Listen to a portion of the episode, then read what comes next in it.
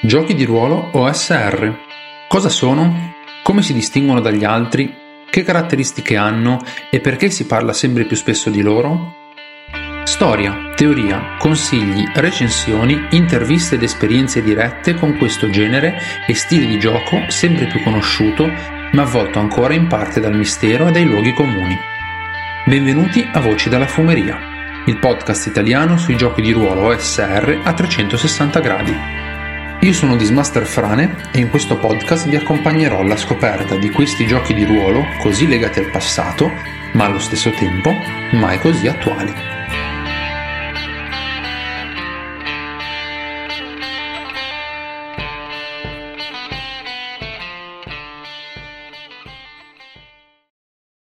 Eh, benvenuti a questo nuovo episodio, questa chiacchierata di voci dalla fumeria. E grazie a tutti per essere qua. Stasera siamo tutti qui presenti, sembra una messa, in realtà come la sto mettendo. Spero che non suoni troppo religioso, visto che intanto mi prendono in giro per i capelli lunghi e mi chiamano Gesù.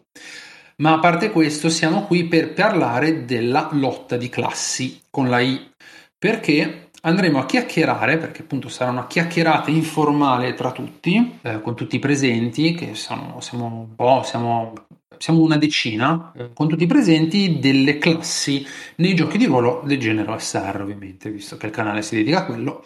Um, come funzionerà? Funzionerà appunto che io farò da moderatore, introdurrò l'argomento e, e poi si può chiacchierare tra tutti prendendo la parola di volta in volta, uno o più persone, e si, ognuno dice la propria, le proprie idee, le proprie opinioni su questi argomenti qua. Allora, le classi per iniziare, le classi sono eh, fondamentalmente sempre esistite nei giochi di ruolo fin dalla prima edizione di Original Dungeons and Dragons, che è l'edizione del 1974, quella originale di Gygax e Arneson, e, e, sono sempre state molto focalizzate sul tipo di personaggio che si poteva e che si può interpretare nel gioco. Quindi le classiche, le primissime sono il guerriero, sono il mago, ehm, e sono il chierico, con l'aggiunta di, eh, delle razze che in Original Dungeons and Dragons erano, erano sempre tre, l'elfo, l'alfling e il nano, oppure lo, lo hobbit, posto che l'alfling nella primissima stampa, poi c'è stata eh, da parte della, della, della società che gestis, eh, gestisce le opere di Tolkien, gli hanno detto mm, questo non potete farlo, quindi l'hanno cambiato in un più generico halfling che a loro volta potevano essere ognuno di loro di uh, una classe specifica. Ecco, giusto, Daniele mi dice la Tolkien Estate, che è quella che ha mandato la letterina di, eh, di, per impedire a, TSR di, di, usare questi nomi qua. Dicevo, le, cla- le, le razze potevano essere eh, ognuna di loro di, di, una classe specifica. In particolare, se non ricordo male, perché sto andando a memoria, il nano poteva essere un guerriero e un ladro, il, l'alfling anche poteva essere un guerriero e un ladro, l'elfo poteva essere guerriero e mago, con la particolarità che poteva scegliere di non mi ricordo se avventura in avventura o di giorno in giorno, eh, di essere o guerriero o mago. E, e, poi da lì c'è stata questa evoluzione in cui le classi sono diventate razze in alcuni, in, in una linea editoriale di Dungeons and Dragons, quindi la Holmes Basic Expert Scatola Rossa, mentre dall'altra linea editoriale a D&D e prima e seconda edizione e così via si sono, sono andate a separarsi diventando due cose eh, che puoi scegliere sia la classe sia la razza in maniera eh, slegata l'una dall'altra. Ma non c'erano di certo gli, gli, unici, non erano di certo gli unici giochi di ruolo all'epoca ormai, c'era Tannels and Tross che non mi ricordo assolutamente come funzionava e così via, ma arrivati ad oggi anche l'OSR è molto variegato. Abbiamo classi come razza, classe e razze separate, abbiamo eh, giochi di ruolo senza classi, per esempio Nave che basa la caratterizzazione, la caratterizzazione del personaggio sull'inventario, Abbiamo gli, archetipi, gli archetipi come Troika, abbiamo alcune house rule che avevo visto in giro, per esempio, per rendere Lamentation of the Flame Princess con una classe sola e così via. Quindi dal, dalla, dalla classica classe e razza eh, o classe e razza separate, si è arrivati a una moltitudine di roba. E a questo punto parliamo di sta roba qua fondamentalmente stasera. Um, quindi cosa preferiamo? Cosa preferisce ognuno di noi? Uh, secondo me poi ci sono delle situazioni in cui magari è meglio scegliere una rispetto all'altra, cosa cambia nel gioco e così via. Uh, c'è qualcuno che vuole iniziare per, per, parlare di questa cosa o inizio io a dire la mia? Okay. Uh, Giacomo dice di iniziare io, vado io, ok, mi dicono di andare io. Allora, personalmente io sono molto... Io, la mia idea è che le classi dipenda molto, cioè cosa usare, classi, non classi, archetipo, dipende molto dal gioco, dallo stile che si vuole dare al gioco, perché a seconda della loro presenza o meno cambia le cose. Um, io personalmente adoro le classi, mi piacciono veramente un casino e mm, le classi, perché le classi sono, possono dare moltissimo colore all'ambientazione, al gioco e, e possono fare la differenza su come viene percepito un gioco. Se per esempio abbiamo solo un gioco in cui hai il guerriero, il mago e il chierico, come nel Dungeons and Dragons originale, e più le classi, più le, più le razze, eh, avrai un certo tipo di esperienza in cui appunto le razze, per come erano fatte, eh, salivano di livello molto più eh, lentamente, avevano un massimo di livello che era inferiore a quello delle razze puramente umane e quindi già ti dà un'impressione di un mondo in cui gli umani sono centrici, sono, sono, è un mondo umano centrico, le classi, cioè le, le, razze diverse dagli umani invece sono molto più rare, molto più forti, ma allo stesso tempo eh, salgono di livello molto più lentamente, quindi sono una scelta da fare cautamente. E, ehm, mentre per esempio se si va in... Uh, se si va a mettere, aggiungere già per esempio il ladro, cambiano le cose perché significa che ci sono dei personaggi che appunto compiono ruberie, eh, cambia anche l'approccio al, a come si affrontano le avventure. E se già si iniziano ad aggiungere più classi strane o razze strane, ehm, come le miriadi di classi e razze che si trovano su internet, si va molto a dare un certo colore all'ambientazione, se ci sono eh, se c'è la classe, che ne so, del, uh, del Dragonborn, um, che penso che venga da Skyrim, questo nome, non mi ricordo come si chiama in Dungeons and Dragons, comunque quello che deriva dalla stirpe dei draghi già sta dicendo qualcosa sul mondo. Se c'è la classe del robot eh, o dell'androide, anche se sei in un medio nell'ambientazione fantasy di Dungeons and Dragons, già ci aggiungi la classe dell'androide, già stai colorando, dando informazioni in più su quel mondo, stai dicendo che ci sono dei costrutti dei, eh, che, hanno, che, hanno senzie- che sono senzienti. Eh, se ci metti la strega, per esempio, già stai facendo una distinzione dal mago. Eh, se, quindi avrà delle caratteristiche diverse. Se ci metti il cacciatore di, di mostri, eh, è una cosa ancora diversa, stai andando a definire ancora di più il mondo. Uh, quindi, nonostante io sia convinto che anche avendo delle classi base puoi ricolorare, un pirata potrebbe essere, cioè se vuoi fare un, un'ambientazione piratesca, puoi ricolorare le classi, le classi base per, per, renderle piratesche. Il guerriero, un pirata potrebbe essere sia un guerriero, potrebbe essere sia un ladro, potrebbe essere addirittura un mago, basta appunto ricolorare come si comporta, come si veste, queste cose qua comunque vanno a dare un colore molto definito. D'altra parte, mh, mm, non avere classi, anche questo un, una caratteristica particolare, perché significa che i personaggi non sono preclusi in certi archetipi, in certe caratteristiche, ma possono cambiare approccio, uno stesso personaggio può cambiare approccio tra una sessione e l'altra. In Nave, per esempio, a seconda del, del, dell'equipaggiamento che hai, cambia molto come ti può approcciare le avventure, se hai un equipaggiamento da ladro, se hai un equipaggiamento da guerriero, se ti porti libroni magici dietro e così via. Quindi secondo me dipende molto da cosa si vuole comunicare nell'ambientazione. Dico un'ultimissima cosa, poi lascio la parola a qualcun altro. Um, per esempio, a me piace comunque molto anche l'approccio di Ultraviolet Grasslands eh, che fondamentalmente neanche qua ci sono classi, ma ci sono delle abilità che vanno a definire il personaggio, cosa è bravo a fare il personaggio. Uh, quindi queste abilità vanno, vanno anche queste a colorare il personaggio e aiutano molto, secondo me, a trasmettere eh, il mondo di gioco che in Ultraviolet Grasslands è un fantasy eh, in un futuro lontanissimo con rimasugli delle antiche civiltà anche ipertecnologiche e quindi puoi avere uno storico della guerra eh, che conosce anche abilità allucinatorie e che è bravo a dipingere, poi puoi avere un razziatore di carovane, ehm, linguista e archeologo eh, e così via. E quindi anche quello va a colorare l'ambientazione rendendolo un, un luogo molto variopinto anche tramite i propri personaggi giocanti, che non sono appunto chiusi in queste ehm, classi con certe caratteristiche specifiche così via. Direi che ho parlato abbastanza, quindi a questo punto io non so se qualcuno vuole dire la sua, adesso stiamo parlando di, di cosa ne pensiamo, però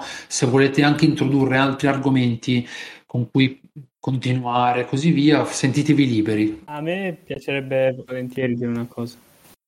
Eh no, è che comunque trovo interessante, aspetta che accendo la videocamera, trovo interessante il fatto che alla fine le classi tipo di OD&D eh, sono state modellate intorno ai giocatori, più che essere state opzione date ai giocatori all'inizio, no? Tipo il chierico come è nato, perché c'era uno dei giocatori di, di Gygax che era diventato un vampiro ed era fortissimo, era, era diventato un antagonista per gli altri giocatori, era potentissimo, allora uno dei giocatori ha chiesto, ma non è che posso essere tipo uno di quei tipo Van Helsing o, o comunque uno dei protagonisti di questi film dove c'erano degli ammazzavampiri così riusciamo a dare un po' anche noi a, a, contrastare questo giocatore. E gli è stato detto: Ok, va bene. Stessa cosa per il primo ladro. C'era Gygax che creava queste trappole uh, che uccidevano un sacco di giocatori. Allora un giocatore ha detto: Ma non è che possa essere un, un tizio tipo Kagel, che è il protagonista di un romanzo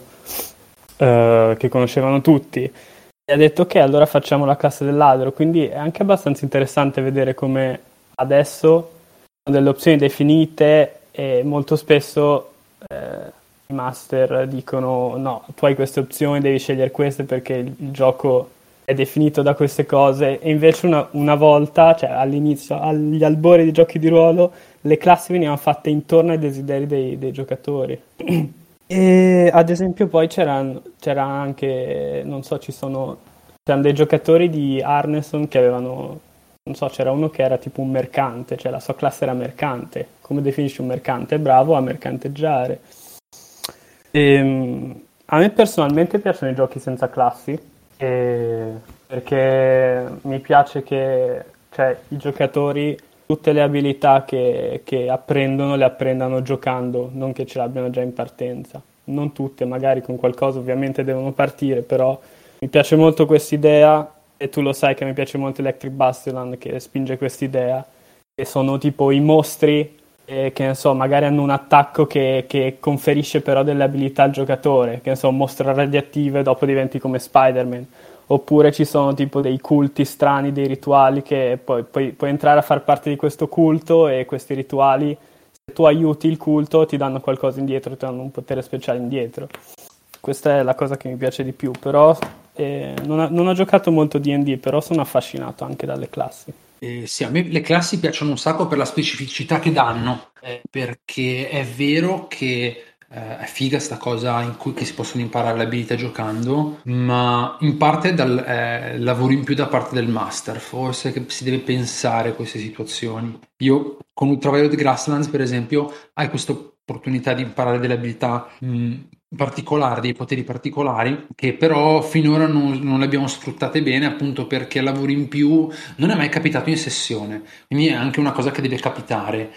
E, ehm, però è anche vero che dà del lavoro in più al master, mentre le classi in un certo senso sotto questo punto di vista hanno già delle caratteristiche e il giocatore sa già eh, cosa, cosa imparerà il personaggio, quindi comunque sa già bene o male eh, come, come evolverà durante il gioco, quindi gli dà anche magari l'opportunità di, di, di eh, sperare nell'evoluzione, arrivare a un certo punto in cui oh, magari riesco a riuscire a fare questo incantesimo, magari sbloccherò questa, questa caratteristica particolare. Ehm, questo sì, dimostra ancora una volta che appunto si tratta principalmente di gusti. E c'era Beld che voleva parlare e quindi gli do un attimo la parola e vediamo cosa, cosa ci racconta. Grazie. Eh, allora, io sono un fanatico delle classi fondamentalmente, quindi sono, sono assolutamente d'accordo con te. Eh, sono un fanatico perché trovo che siano un elemento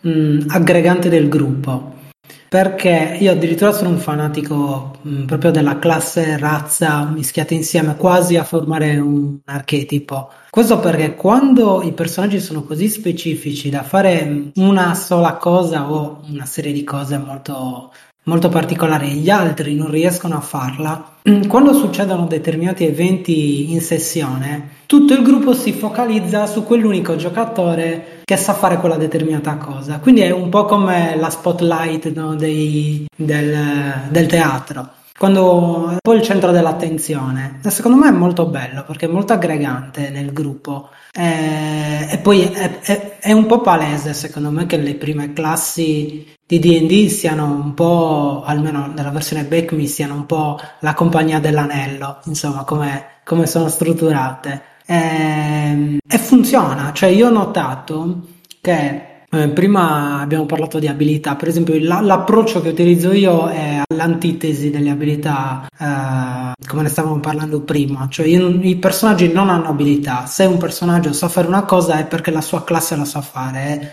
palese che la sua classe la sa fare. Quando i, i giocatori si ritrovano in una determinata situazione, è, è solo uno di loro conosce determinate abilità o comunque sa fare determinate cose, tutti si rivolgono a lui perché loro non hanno possibilità di, di cavarsi in altro modo se non chiedendo all'unico che sa veramente fare qualcosa. Quello secondo me un po' si perde quando trovi giochi che invece ti permettono di costruire da zero il personaggio, che è divertente perché comunque passi molto tempo pre-sessione a crearti un personaggio un po' come vuoi, però tende un po' mm, forse a, ad omogenizzare il gruppo secondo me un po', un po', si perde questa caratteristica dove tutti sono importanti per una qualche ragione. Mm, io l'ho sempre visto come insomma, un fattore aggregante molto forte. Ehm, allora, sì, io sono d'accordissimo, nel senso che a me una delle cose che mi è piaciuta moltissimo di Lamentations of the Flame Princess, che è stato il mio primo gioco di ruolo SR vero e proprio, è il fatto che in questo, a differenza del, dell'originale Basic Expert da cui deriva, le classi sono molto più focalizzate. Per esempio, in Basic Expert o Old School Essentials, perché è quello, eh, le classi hanno tutte il tiro per colpire che il tiro per colpire ah, ce posso fare, il tiro per colpire che aumenta col salire di livello in maniera differente, eh, sicuramente non bene come quella del guerriero, ma comunque aumenta. Invece, per esempio, in Lamentations of the Flame Princess, il guerriero è l'unico tiro per colpire che migliora, che è uguale a 1 più il suo livello. Um, tutti gli altri no. Quindi, se vuoi avere un approccio picchione, devi per forza rivolgerti al guerriero, ma allo stesso tempo questo significa anche che, a parte il guerriero del, o i guerrieri del gruppo, gli altri devono stare ben attenti uh, in combattimento. Stessa cosa eh, per, uh, per, il mago, vabbè il mago è sempre stato così in realtà, eh, però tipo le classi marziali, io le chiamo così, in Lamentations hanno, hanno delle caratteristiche, il, il, il, guerriero, il nano e l'elfo, che gli permette di, di ehm, diciamo avere dei bonus o dei malus all'attacco e alla difesa quando sono in combattimento. E sono solo queste classi qua. Eh, quindi a parte questa, questa, piccola caratteristica, appunto c'è l'iperfocalizzazione che secondo me crea, va a creare queste dinamiche in cui il gruppo si completa l'uno con l'altro, i vari personaggi si completano l'uno con l'altro. E come dicevi te, va a creare questa situazione in cui, ah, io sono il picchione del gruppo, vado a pestare. Eh, io sono il mago, quindi devo, devo, tocca a me lanciare quella magia che ci toglie dai guai. Ah no, io sono il ladro, quindi sono quello che va a esplorare o così via.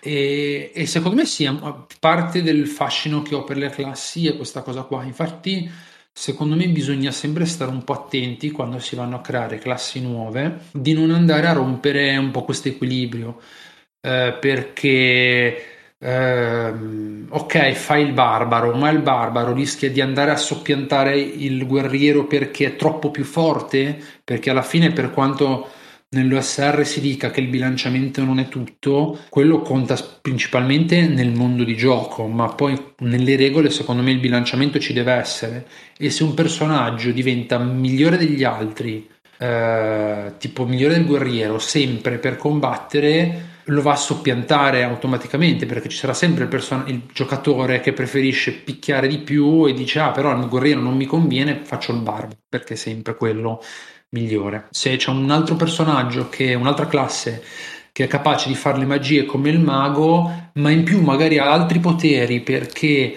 eh, è una classe particolare, allora va a soppiantare direttamente il mago. A quel punto il mago non serve. Quindi, secondo me, bisogna stare attenti un po' anche a questa cosa qua.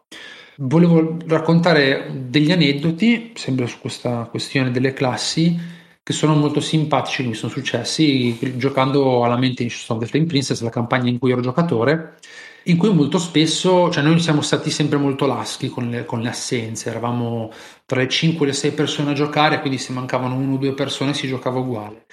E molto spesso ci siamo trovati in situazioni in cui, cavolo, manca il chierico, mi sarebbe proprio servita questa, la, la, magia curativa, o cavolo, il mago si era preparato l'incantesimo la volta scorsa e adesso non c'è come facciamo a risolvere questa situazione? E quindi ti andava anche a creare una situazione in cui dovevi ingegnarti a risolverla, a superare i problemi che avevi in gioco, ehm, non, che magari ti eri già preparato, però visto che non c'era più quel personaggio lì, ti dovevi ingegnare ad andare a, a superarle nonostante la, quella mancanza lì. E secondo me si è andata, in questi casi qua, si è andata a creare una, una situazione molto interessante perché improvvisamente ci ritrovavamo senza quella, quella magica chiave che ci avrebbe risolto la situazione e quindi ci ha costretto a pensare come superare nuovamente la, la, situazione magari in maniera ancora più ingegnosa perché se il mago ha levitare e ti avrebbe portato in cima alla rupe così improvvisamente il mago non c'è vuoi perché manca il giocatore vuoi perché magari è morto durante la sessione a quel punto come fai a salirci su quella rupe? Dovrai trovarti un altro, un'altra maniera. E secondo me questo è molto molto interessante. Um, lascio la parola a qualcun altro. Giacomo, te volevi parlare? Ok, voleva parlare. Uh, ti lascio la parola. Uh, iniziamo dicendo che io nel, nei giochi OSR, proprio quelli canonicamente definiti come tali, preferisco le classi, soprattutto la classe come razza come classe. Per dire, uh, io ne ho provati un po' di giochi OSR, però ricado sempre in Backme, perché mi viene più comodo, mi è più, un po' più comprensibile da capire, e a me piace un sacco il fatto che l'elfo è l'elfo, non è, ah sì, l'elfo chierico, no, è proprio l'elfo, lui è l'elfo. È anche un modo per dire che cosa sei e far capire che il tuo personaggio è diverso, non perché è solamente la razza, ma perché proprio lui sa fare cose che gli altri non sanno fare. Cioè, eh, nel, nel mio gruppo quello che giochiamo adesso, c'è un mago, ma c'è anche un elfo. Poi vabbè, il mago non si è mai presentato, quindi tecnicamente eh, potremmo dire che non c'è. Però tecnicamente c'è anche un mago. E se mai quei due personaggi si incontreranno, il mago potrà dire, ah, magari so lanciare un paio di incantesimi più di te, li so lanciare un pochino meglio, magari ne guadagni un pochino di più ogni livello. Però allo stesso momento l'elfo può indossare un'armatura, può non essere un peso morto quando ci sono 50 orchi e ha già lanciato sonno nella stanza precedente. Quindi secondo me crea una, una bella differenza all'interno del gruppo che può essere giocata bene, come hai detto tu, eh, sulla, um, magari con le assenze nel gruppo. Però, eh, secondo me, la soluzione migliore, che per ora io non ho ancora trovato in un gioco old school uh, canonico, ma che ho trovato in uno che nella mia versione canonica del, dell'old school è old school, cioè Cyberpunk 2020, in cui ci sono le abilità, cioè quel listone enorme di abilità, però allo stesso tempo ci sono le classi e quindi ognuno è bravo in qualcosa che gli altri non hanno. Ci sono le abilità speciali, il rocker sa ispirare la gente e convincerli a fare quello che vuole perché ti fa l'assolo bello. Il, uh, il, solitario sa sparare molto meglio, aggiunge un 10 al, al, tiro, a qualunque tiro di combattimento, che quando di solito 10 è il massimo, se fai 20 fai una roba assurda. Però allo stesso tempo potresti avere anche un solitario, quindi un, guerriero, parlando in termini più fantasy, che allo stesso tempo sa anche, um, magari conosce tante lingue. Quindi secondo me una, una versione che mi piace di più in assoluto, che magari secondo me sarebbe bello vedere anche fatta non solo in quell'ambientazione, è qualcosa nel fantasy in cui c'è la classe speciale con tutte le sue cose speciali, magari con un po' meno roba di cyberpunk perché 50 pagine per creare un personaggio sono troppe però allo stesso tempo magari la puoi personalizzare un attimino giusto due o tre cose che però la rendono un po' speciale anche dal punto di vista di meccanica e non solo perché lo dico io cioè per dire quella volta che ho giocato con te Francisco io mi sono immaginato che la, la Halfling che ho, che ho, giocato, che poi poverina è morta subito, uh, lei voleva imparare a leggere perché non gliel'ha mai impara- insegnato nessuno. E magari, se fosse durata un po' di più, la poverina, mi sarei immaginato che magari, non so, si mh, mm, andava a studiare da un saggio che le insegnava a leggere pian piano. E questo poteva diventare numerino che aumentava, no? E magari anche solo due o tre rovine, però secondo me creare un attimo di personalizzazione, tenendo però un meccanismo di classe bello solido, può aiutare a um, mischiare assieme le due le, le, le, volontà diverse dei giocatori, quello che piace molto alle classi, quindi magari non lo personalizza molto dal punto di vista meccanico, ma solo dal punto di vista del personaggio, del, del ruolo e magari può anche soddisfare però quello che vuole aumentare anche qualche numerino perché gli piace anche quella parte. E niente, questo è quello che volevo dire, adesso torno ad ascoltare gli altri. Eh, certo, sì, allora ripeto un attimo il gioco di cui stavi parlando perché non avevamo capito, è Cyberpunk 2020, se era un attimo, era un attimo saltato l'audio e sentito male. Ehm, sì, eh, sono d'accordo, secondo me non ho mai usato giochi che hanno mischiano classe abilità, o meglio Lamentations of the Flame Princess ha delle abilità ehm, che riprendono un po' quelle del ladro. E, ehm, e, in questo, e funzionano in questa maniera qua. Tutti, eh, intanto per tirare un'abilità si tira un dado, su, un dado da 6 e si deve fare minore o uguale al, al valore dell'abilità, al grado dell'abilità, che va appunto da 1 a 6. Um, ehm, tutti hanno le stesse abilità, tutti i personaggi, e, ehm, e ce l'hanno di, di, di, grado 1, quindi per avere successo. Quando provano a fare qualcosa con quell'abilità, ehm, devono fare uno sul dado da 6 fondamentalmente, quindi la probabilità molto bassa. L'unico che può aumentare questa abilità è il ladro, è lo specialista, scusate, che va a soppiantare il ladro. Eh, perché alla creazione ottiene 4 punti da suddividere tra queste abilità ehm, e, e, poi quando sale di livello ogni volta che sale ne prende altri due da poter suddividere. La cosa molto interessante è appunto che viene chiamato specialista e non ladro proprio perché eh, le abilità che ci sono possono andare a costruire un personaggio che non è un ladro. Per esempio c'è architettura c'è linguaggi c'è... Io avevo aggiunto per la mia campagna medicina, eh, che è una specie di primo soccorso, oppure conoscere malattie o cose del genere. Eh, poi c'è, va bene, nascondersi nelle ombre, furtività, rapidità di mano e così via, no? E quindi potenzialmente puoi anche avere un personaggio che è, non è tanto un ninja, come è poi il ladro eh, classico BX Back Me, ma avere Indiana Jones, che hai architettura, hai linguaggi, e, e così via.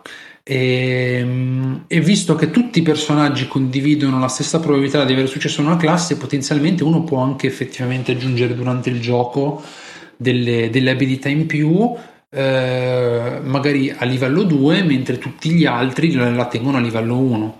Quindi dovranno fare sempre un da, 1 su 6 invece che 2 su 6 per chi, per chi la migliora. Però non mi è mai capitato di aumentarle. Ecco. E, ehm, c'era Daniele Beld che, che, dice che anche Strange Magic fa qualcosa del genere.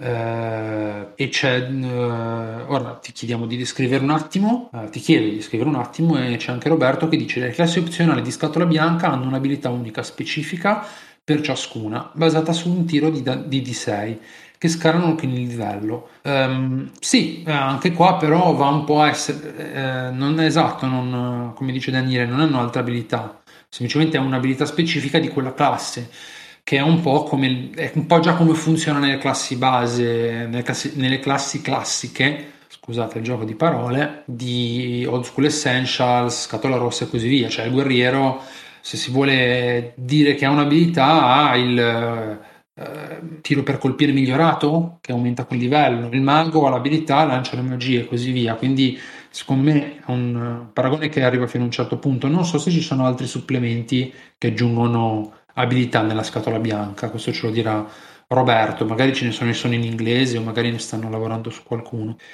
E, Daniele, vuoi descriverci come funziona Strange Magic? Sì, allora Strange Magic mh, mm, alla fine funziona un po' come se fossero degli archetipi. Ci sono tre, se non sbaglio, archetipi di base che sono praticamente l'avventuriero, il guerriero e il mago. E poi si possono combinare una serie, mh, mm, non mi ricordo se le chiamo abilità, ma sono alla stregua di talenti. Tutto un, un una serie di talenti che i personaggi possono prendere per comporre poi quella che sarà la scheda del proprio personaggio e quindi le, le, le caratteristiche le abilità che hanno. È carino perché è una cosa abbastanza rapida da fare, senza il listone di abilità che fanno alcuni giochi, però dalla mia esperienza ho notato che comunque tende a creare personaggi un po' anacquati, nel senso che c'è, c'è fortemente il rischio di creare dei personaggi che non sono né carne né pesce. Quindi trovi quello che sa combattere, però non è bravo come un guerriero, quello che sa lanciare incantesimi, però fa anche un po' il ladro male.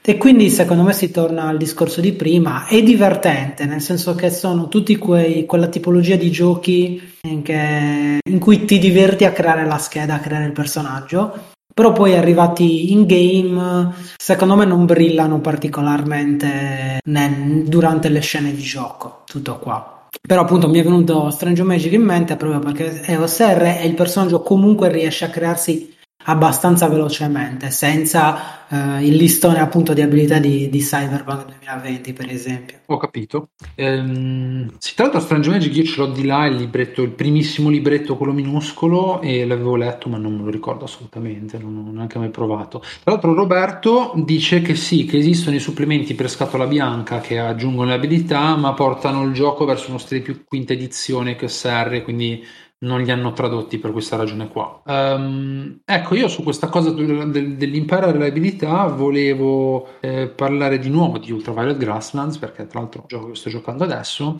in cui è vero che, come dicevo prima, non ci sono classi, eh, ma allo stesso tempo hanno... e perché hanno queste abilità generiche, tipo appunto, che ne so, tiro con l'arco, guerra, allucinazioni, e così via, molto strano alcune, eh? allucinazioni, proprio allucinazioni a quello. Eh, e dicevo, hanno anche un sistema di talenti, io l'ho tradotto talenti in italiano, eh, che fondamentalmente sono, come, come, lo chiama, se non ricordo male, delle eccezioni alle regole del gioco, perché fondamentalmente non sono tanto conoscenze, ma sono proprio delle capacità speciali eh, che non sono umane, tipo potrebbe essere ehm, che non hai bisogno di mangiare, oppure che il tuo stomaco eh, resiste ai veleni, oppure che c'hai gli occhi bionici che ti permettono di guardare al buio. E queste qua le puoi imparare eh, si imparano allo stesso modo che le abilità durante il gioco, quindi ehm, si imparano andando a studiare o subire gli effetti di diverse eh, sorgenti, sorgenti, di conoscenza in un certo senso. Le abilità, per esempio, devi andare magari dal maestro, devi andare da, dal saggio, dall'insegnante, devi trovare un libro con, in cui ti spiega come, come, imparare le cose e allo stesso tempo queste abilità invece si, si imparano magari subendo gli effetti di un qualche mostro, eh, partecipando a un rituale e così via e devono essere da quattro sorgenti diverse eh, quindi se vuoi imparare un'abilità non è che dici ah mi, eh, mi insegno, cioè mi, eh, vado a pagare un insegnante, me la imparo così e basta, ma ti costringono anche proprio a viaggiare, a esplorare, a cercare fonti di conoscenza o modi per migliorare la tua abilità. Se vuoi avere gli occhi bionici dovrai magari andare da, da un tizio che ti, che ti, manda, ti mette una magia negli occhi, poi devi andare da da un uh, professore cibernetico che ti mette degli impianti, poi magari devi, uh, devi trovare, devi strappare gli occhi da un mostro delle praterie ultraviolette e, impiantarteli negli occhi e poi infine devi trovare qualcun altro che ti faccia funzionare e, e così via. Uh, quindi secondo me questa cosa di questa idea di uh, andare a imparare queste caratteristiche speciali o anche solo le conoscenze è molto interessante perché uh, spinge anche il gioco in un certo senso.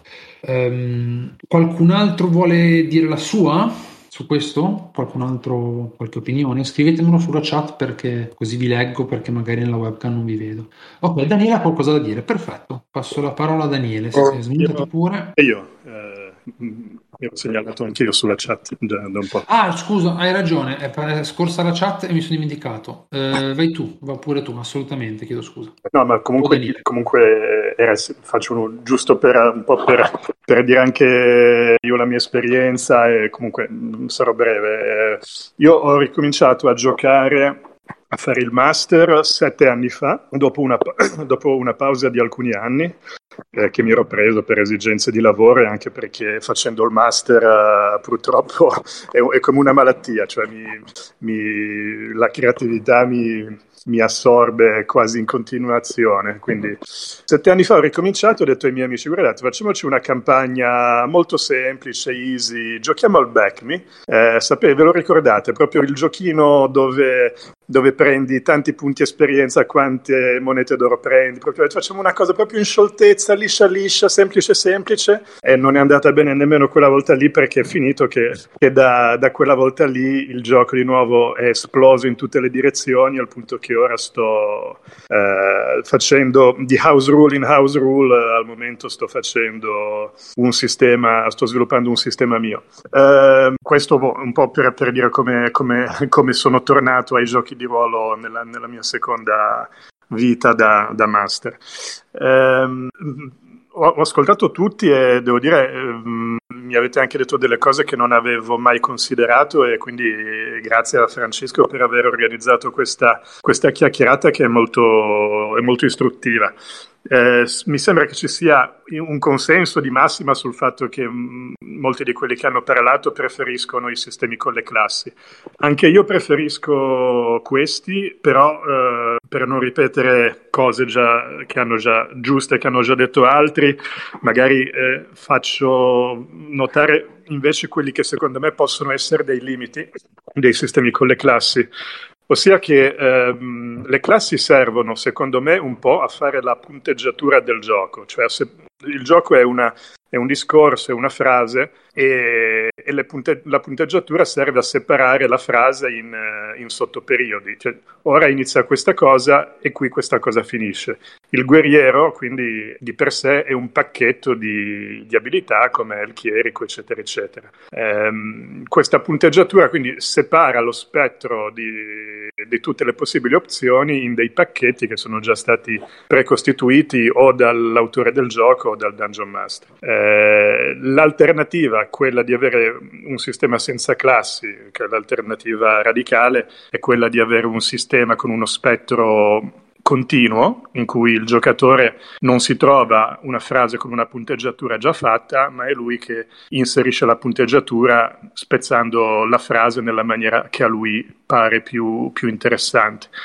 Eh, non mi ricordo chi ha parlato di archetipi. Eh, secondo me è, è, vero che, come mi sembra che fosse Francesco che l'aveva detto, è una, è una questione di, di, gusti, una questione di, quindi gusti cosa sono? Sono estetiche personali, sono aspettative personali, però alla fine secondo me sia i giochi con le classi che quelli senza non possono sfuggire a quello che noi abbiamo in testa nel nostro immaginario, che sono gli archetipi.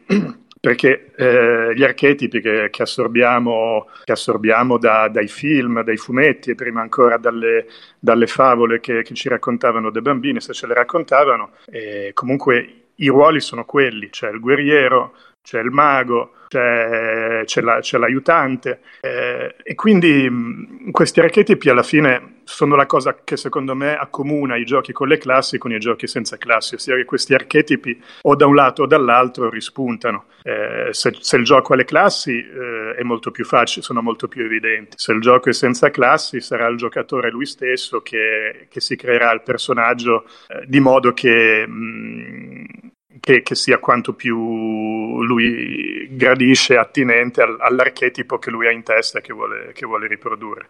Um, io personalmente, concludo, um, siccome ho iniziato a giocare nella mia prima incarnazione eh, da, da, da, giocatore, cioè tantissimi anni fa, ho iniziato a giocare col Back Me e poi sono passato a, a D&D, eh, soffrivo molto dopo i primi tempi, insomma dopo essermi appena appena un po' sgrezzato, soffrivo molto la la rigidità delle classi, cioè il fatto che eh, cioè, infatti mi ricordo che il passaggio da Backme a, a D&D già lì mi ha, mi ha, sollevato molto lo spirito nel momento in cui io, la D&D ti permette di cambiare classe eh, perché mi sembrava una, una forzatura insomma poi dipende anche ovviamente dallo stile di gioco, se uno, ci, se uno, se uno fa delle campagne più lunghe, questa, questa, questa direi stanchezza o mal, mal, mal, sopportazione della rigidità delle classi, ah, come pensate nel back, mi penso che sia più, è più facile che a uno venga questa, questa in, insofferenza nei confronti della rigidità. Quindi per me, concludo, quindi, con la mia preferenza è quella per un sistema di classi, devo dire, essenzialmente forse per una ragione così di, di, di estetica, di aspettative, ma che, non, ma che, la storia non finisca lì, cioè che poi queste classi siano, eh, siano lasciano, lasciano, una flessibilità al giocatore di far evolvere il personaggio come, lo, come ritiene. Ehm, al momento, vabbè, questa, eh, questo è un work in progress che ho, ma secondo me a me piace sempre creare classi nuove. Al momento sto, classi nuove, razze nuove, al momento sto provando a, a fare l'opposto, l'opposto, di quello che il back mi faceva, cioè il back mi faceva che le razze elfo, nano e halfling erano esse stesse classi. E ora nel mio setting io sto provando a, a fare l'opposto, posto che il mio setting è un setting con un sistema dove la società è divisa in, in caste molto rigide, sto provando a fare un sistema in cui le, le classi di una volta diventano razze, quindi per esempio una razza sarà il chierico. Eh, qui sto, sto, andando un po' fuori, ma, ma, termino, era giusto per dare una pennellata di colore alla, alla mia, a quello che dicevo. Eh, per esempio, la, classe, la, razza del chierico, siccome c'è una casta sacerdotale che, che va avanti da generazioni con, con matrimoni consanguinei, alla fine eh, la, la, casta... Ehm, sacerdotale diventa una razza. E quindi boh, questo è un po' un esperimento che sto provando a fare vi, vi, dirò come, in che direzione va. Beh, è un esperimento molto figo molto interessante come concetto questa cosa qua di, di, di rendere le, le, caste classi e quindi non che non tanto professioni o capacità ma proprio strati sociali differenti ecco. Questo è molto, molto interessante e, ehm, quindi sa- sarò curioso di, di vedere quello, come, come, lo farai e come lo renderai. Um, per quanto riguarda, poi do la parola a Daniele, volevo dire solo una cosa, eh, per quanto riguarda secondo me la rigidità delle classi, eh, sì, dipende, di, cioè, sentire queste classi molto rigide e poco personalizzabili, secondo me dipende molto da dove vieni ehm, nel senso se vieni da un gioco di ruolo in cui le classi sono molto personalizzabili oppure c'è il multiclasse oppure hai tante abilità da cui scegliere come può essere un nome a caso quinta edizione eh, terza edizione oppure eh, altri giochi di ruolo eh, in cui magari hai tante abilità e che te le scegli e così via sicuramente avrai sentirai questa cosa qua in maniera un po' più rigida. Um, però poi secondo me è un po' anche una questione di abitudine, nel senso che e di come poi interpreti la classe, perché una cosa che stavo dicendo all'inizio, un guerriero non deve essere, cioè è un archetipo, fa quelle cose lì, ma non deve essere solo quello che pesta. Per esempio, eh, il mio personaggio di Lamentations of the Flame Princess era un guerriero, era un moschettiere francese, eh, con la sua, la sua parlata, la, la sua personalità il suo modo di combattere, quindi io combattevo con spada e daga, oppure con, ero un moschettiere, avevo, le, avevo il fucile, le pistole, e se fosse morto, poi in quattro anni, di, due anni e mezzo di sessione non è mai morto, ho avuto un culo assurdo, però se fosse morto, avessi fatto di nuovo un guerriero, l'avrei fatto completamente diverso quindi magari eh, che ne so, poteva essere una specie di, di, barbaro, poteva essere un ex pirata, poteva essere eh, anche solo una persona che ha imparato a pestare, a combattere, a difendersi per le strade. Quindi in realtà secondo me l'archetipo, eh, cioè le classi possono anche essere solo dei semplici archetipi che si possono espandere in varie direzioni, magari non tanto con le abilità, ma con l'interpretazione. Eh, però sì, chiaramente meccanicamente sono sicuramente un po' limitate a meno che non si vadano ad aggiungere pezzi, non si scelgano appunto i giochi in cui è più possibile personalizzarle. Eh, allora passo la parola a Daniele che voleva dire qualcosa. Vai pure. Ciao a tutti, eh, io sono Daniele e niente, ho fatto un po' di ragionamenti in silenzio mentre parlavate e vo- volevo insomma dire un po' la mia. Uh, innanzitutto volevo partire con la banalata assoluta, nel senso che di solito quando mi approccio a un gioco, cioè che abbia o meno le classi, cerco, come dire, di essere mh, recettivo, cioè cerco di capire che tipo di esperienza mi sta proponendo e quindi cioè, se ha le classi anche se magari non mi piacciono dico no proviamo a vedere che, come le mette giù proviamo a giocare così e poi dopo magari alla fine diciamo tiro fuori un'idea di se mi piace come le ha implementate oppure il contrario e questa insomma è la banalata perché un po', cioè dire dipende dal gioco è un po' proprio come dire la base secondo me. Eh, però c'è anche da dire che eh, anch'io come giocatore ho una storia eh, e io ho cominciato a giocare a D&D praticamente con AD&D la, la seconda edizione rivista che è l'ultima edizione di AD&D e una cosa che mi piaceva di quello, ovviamente lì ci sono le classi, però ci sono delle cose un po' particolari per cui magari l'elfo non è più costretto a fare mh, il guerriero mago, però lì per esempio l'elfo poteva essere o guerriero o mago o ladro o chierico, eh, però non poteva fare il paladino per dire. Um, Ecco, una cosa che mi piaceva di, di quel sistema lì era um, che io ho sempre trovato noiosissimo fare il build dei personaggi, cioè quando passavo di livello avanzavo, mi piaceva, come dire, avere il percorso già fatto.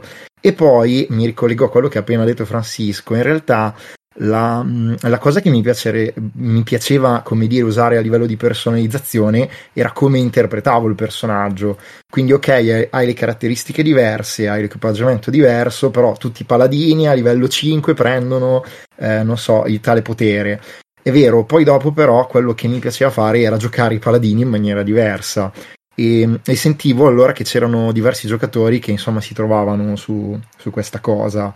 Um, e invece adesso mi volevo ricollegare a una cosa che aveva detto il maestro. Non so come si chiami però è su Nick su Discord cioè la persona che ha parlato subito prima di me. E che io mi ricordo anche quando cioè mh, il discorso di quando era venuta fuori appunto la D&D e la libertà che dava per esempio di dire sono Uh, un halfling e posso essere un ladro, posso essere persino un guerriero. Uh, e ad alcuni insomma come dire si erano trovati um, a loro agio con questo perché poteva in qualche modo uscire se vuoi anche un po' dallo stereotipo sulla razza. Eh, e questo era stato ancora più ampliato, se vi ricordate, con DD 3.0 e poi con 3.5. Tra l'altro ci furono, come dire, questo succede ogni volta che si cambia edizione di qualunque gioco, alcuni che dicevano no, non è più la stessa cosa perché se fai il paladino puoi essere solo umano, poi uno può essere più o meno d'accordo su queste cose, eh, però bisogna dire che effettivamente ha dato la possibilità di scegliere, insomma, di non collegare strettamente la razza alla classe eh, o viceversa. Eh, eh, diciamo che il, per arrivare un po' a dove sono adesso, eh, adesso mi piace particolarmente ehm, quando le classi o gli archetipi in realtà danno qualcosa in più o all'ambientazione o al colore del gioco. Um, e qui cioè, cito due giochi che ho approfondito di recente, sono Troika e Morkborg. Um, e forse non è un caso che mi piacciono, eh, perché fondamentalmente sì, le classi ehm, a parte il fatto che in Morkborg sono opzionali, però in Troika no, cioè solo per il fatto di leggerle in realtà ti stanno dando uno spaccato sull'ambientazione che senza di quella non avresti ehm, e questo a me piace molto. Allo stesso modo usare le classi in Morkborg eh, ti dà il colore del gioco, cioè senti l'ambientazione che parla attraverso i personaggi in base a quello che scelgono i giocatori. Um, da ultimo dico che eh, non mi piace tantissimo quando le classi tendono a dirti no, cioè sì, mh, mm, questa cosa non la puoi fare perché non sei questa classe. E secondo me ha ragione, nel senso, Daniele eh, Beld, nel dire che è vero che dà spotlight ai vari mh, mm, giocatori. Però è anche vero che, boh, non lo so, lo trovo molto forzato. Per esempio in AD&D se non eri un ladro non potevi camminare nelle ombre. E se non, se non, c'era ladro, quindi nessuno poteva farlo. Adesso tendo um, ad apprezzare di più i giochi che ti danno delle cose in più, ti danno magari del leverage, cioè quindi il potenziale di dire che puoi fare determinate cose in un certo modo, ma non mi piace tantissimo il fatto che ti dicano no, questa cosa non la puoi fare in assoluto. Poi è chiaro che stiamo parlando di gusti e non, cioè nel senso è legittimo che uno abbia una visione diversa su queste cose. Non ho altro da aggiungere. Eh, sì, io volevo solo dire una cosa. Allora, questa, eh, su, su quest'ultima cosa che dicevi, questa cosa del fatto che le classi ti dicono cosa in un certo senso ti precludono dal fare certe cose. Um, allora, questo problema qua nasce, lo vedo specialmente con Old School Essentials e eh, i giochi da cui deriva, tipo Scatola Rossa, Basic Expert, specialmente appunto con le abilità da ladro, perché le abilità da ladro sono quella, l'elefante nella stanza di, di problemi che hanno questi sistemi quando non sono, quando non sono riammodernati, del punto perché solo il ladro può eh, fare furtività, perché solo ladro può scalare le pareti, ma se non ho l'abilità da ladro, se non sono un ladro, non posso. In realtà, secondo me, io avevo scritto anche un post mh, mm, sul mio blog. E, infatti Dani- eh, Daniele Beld dice secondo me le abilità del ladro sono sempre state fraintese eh, io sono d'accordo io sul, sul mio blog ho scritto un post chiamato in qualcosa del genere tipo interpretazione funzionale delle abilità del ladro o roba del genere in cui do appunto la mia interpretazione nel quale le abilità da ladro non sono ehm, esatto quello che dice Daniele. Tutti possono fare tutto ma il ladro fa le cose in maniera estrema. Le abilità del ladro sono come delle specie di mini eh, mini incantesimi, capacità specialissime, eh, esclusive della sua classe. E secondo me un parte un po' lasciato eh, cioè è un non spiegato se si va a leggere Basic Expert e regolamenti prima in parte eh, secondo me in Old School Essentials per esempio si è perso. Eh, per esempio il ladro non è nascondersi cioè non è furtività o nascondersi furtivamente è nascondersi tra le ombre tu puoi nascondersi, puoi nasconderti anche in piena vista, ma tra le ombre, magari un guerriero non riesce a farlo. Il ladro non è scalare pareti e basta, è scalare pareti senza appigli. Ehm, quindi chiunque può scalare una parete senza tirare, tutti possono farlo. Il ladro semplicemente può farlo con quelle senza appigli eh, e così via. Quindi secondo me è proprio il modo in cui vanno interpretate. E un'altra cosa che dico sempre che mm, no, ovviamente non è ladro, con ladro spunta molto questo problema, ma ho sentito queste, questa lamentela, tra virgolette, anche con il mago, per esempio, perché per come funzionano questi regolamenti derivanti da D&D, ehm, il mago ha un incantesimo solo a livello 1, a livello 2 ne ha due a livello 1. E alcuni dicono, eh, però il mago lancia il suo incantesimo e poi è inutile. In realtà no, quello che dico sempre è è inutile tanto quanto qualsiasi altro personaggio, semplicemente quella cosa che sa fare, eh, quella specializzazione che ha di fare il mago può farla solo lui, però può fare tutto quello che potrebbe fare un altro personaggio in situazioni normali. Uh, quindi sta solo a non focalizzarsi sull'abilità unica della classe, ma a pensare cosa posso fare io, cosa farei io Uh, se, se, mi trovassi in, quelle, in, quella situazione. Sì, Daniele dice picchia come un guerriero, uh, mago al primo livello. Esatto, un mago al primo livello picchia come un guerriero. Uh, giusto in Lamentations ha un più 2 al tiro per colpire il guerriero, gli altri hanno un più 1 e poi aumenta. Però il mago, una volta che ho finito quel... è vero che ha meno punti, punti ferita, però a parte il picchiare, tutte le altre cose che possono fare gli altri personaggi può farle anche lui. Quindi il tutto sta a come si interpretano anche le, le classi. Recupero un attimo la chat che c'era una discussione in corso. Uh, Daniele dice: Però resta il problema di capire come gestire quando gli altri lo fanno. Allora, se interpreto quello che, che vuol dire lui, semplicemente, mh, mm, per esempio, l'abilità uh, di, di, nascondersi, eh, un guerriero si può nascondere magari dietro delle casse, può nascondersi in un, in un vicolo, in un, angolo, in un angolo di un vicolo dove non è visto, fuori dalla vista, può nascondersi dietro dei tendaggi. eh, anche senza tirare. C'è la regola opzionale di tirare sulle caratteristiche, tra l'altro, che io non uso. In Lamentations, per esempio, non c'è proprio. Io se giocassi a Ose non, non userei.